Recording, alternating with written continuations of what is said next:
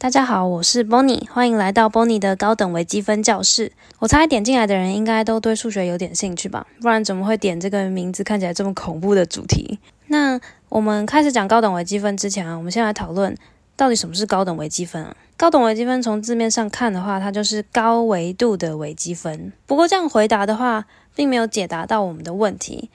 我们想问的是。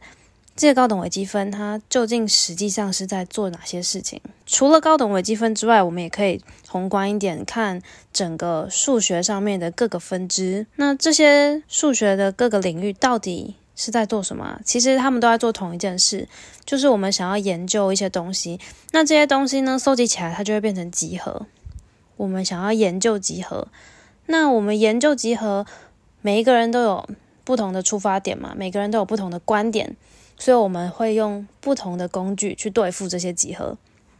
那当我们把这些集合上面赋予其他不同的工具，或者是我们可以说是结构不同的结构的时候，它就变成不同的数学的学科。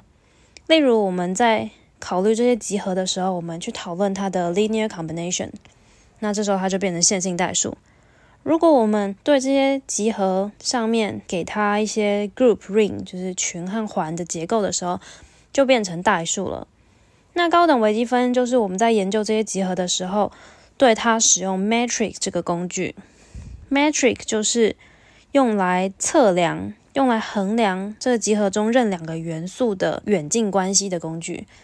其实说白一点啊，它就是像距离一样。所以不是只有这些抽象的东西，我们才可以就是使用数学工具。我们试想一下人际关系，如果我们在研究人际关系，是不是高维的范畴啊？其实是啊，因为人际关系我们在研究人的这个集合，那人际关系的亲疏，他们的远近，不就正是一个 metric 吗？如果我们可以 well define 这个，好好的定义这个人际关系之间的距离的话，那。它也是我们要的，我们在做的这个高等微积分。那既然我们现在想要使用 metric 去研究这些集合，那我们就先得定义一下 metric 是什么。我们刚刚说了，metric 想做的事是衡量任两个元素在集合中的远近关系。那我们不就从小就认识一个家伙，它就是在衡量远近关系的吗？没错，就是距离。所以。我们的 metric 呢，我们可以从距离开始看，然后把这个距离整个抽象化，把该有的我们觉得衡量远近关系的时候需要的性质抽出来，就可以定义我们的 metric 了。所以第一个，如果我们要衡量两个元素之间的距离，因为我们想要用数学去分析嘛，所以既然要用数学分析。那我们就得把任两个元素就包起来，然后给它定一个数字。那这个数字呢，就代表这两个元素之间的距离。用这个数字代表它们的距离，而且你只能找到一个数，你不能拿 a 跟 b，然后把它定成三。我们说三是 a 跟 b 的距离，然后结果你又找了一个五，也代表 a 跟 b 的距离，这样就不对了。所以第一件事情就是这个任两个元素之间，你要给它一个数字，而且只有一个。然后用来代表它的远近关系，代表它的距离，这个就是我们说的函数了嘛，对不对？你你输入一个东西，然后我只会对到一个东西，一个一个对应关系，对应关系就是函数。所以 metric 呢，它是一个函数，它是一个从我们的集合 cross 集合到实数的函数。天啊，这样用讲的，大家听得懂吗？比如说我们的集合是 m。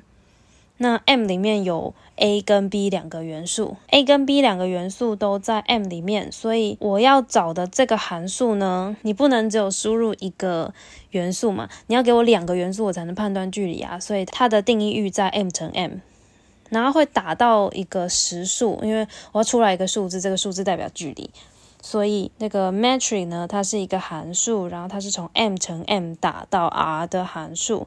然后它还要满足一些性质，比如说，我们知道在算距离的时候，自己跟自己是没有距离的，对不对？自己跟自己没有距离，所以这个函数，这个函数 f of x 好了，呃，不，f of x x，嗯，自己跟自己必须等于零。所有在 M 里的 x 带进去呢，都要等于零。除了自己跟自己没有距离之外，如果它要成为一个 metric，它还必须满足自己跟别人的距离要大于自己跟自己的距离。就是没有两个人他们是没距离的嘛？就算再亲密的两个人，再靠近的两个点，他们中间都是有距离的。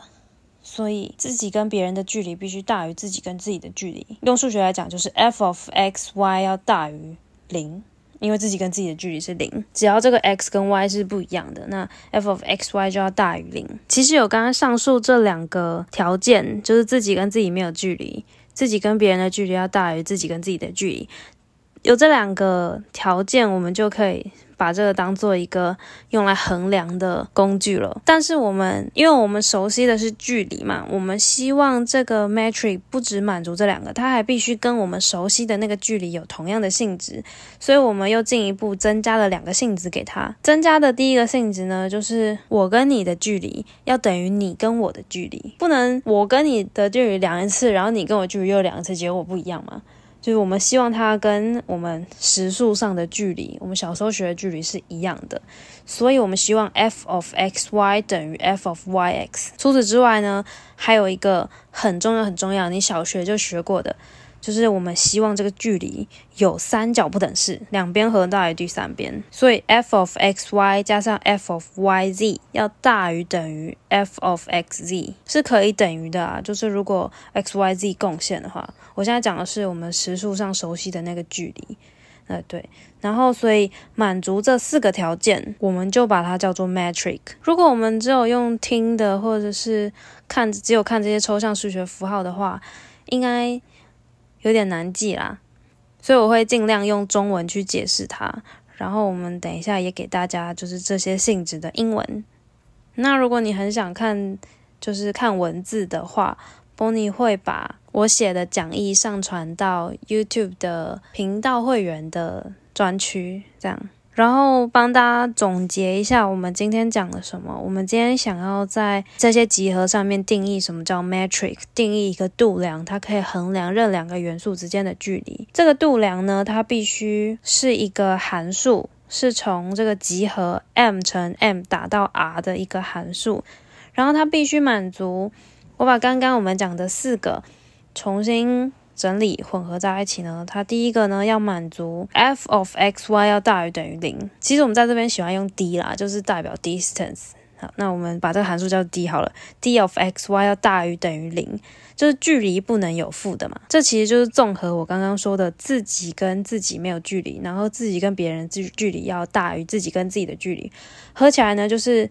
随便给两个，不管有没有相等，它的距离要大于等于零。第二个性质是不会退化的，所以 d of x y 等于零的话，只有一个可能，if and only if x 要等于 y。如果 x 不等于 y，那它们的距离就不会零。如果它们的距离不为零，那 x 就不等于 y。第三个呢是要满足 symmetric，就是对称性，我跟你的距离等于你跟我的距离，所以 d of x y 等于 d of y x。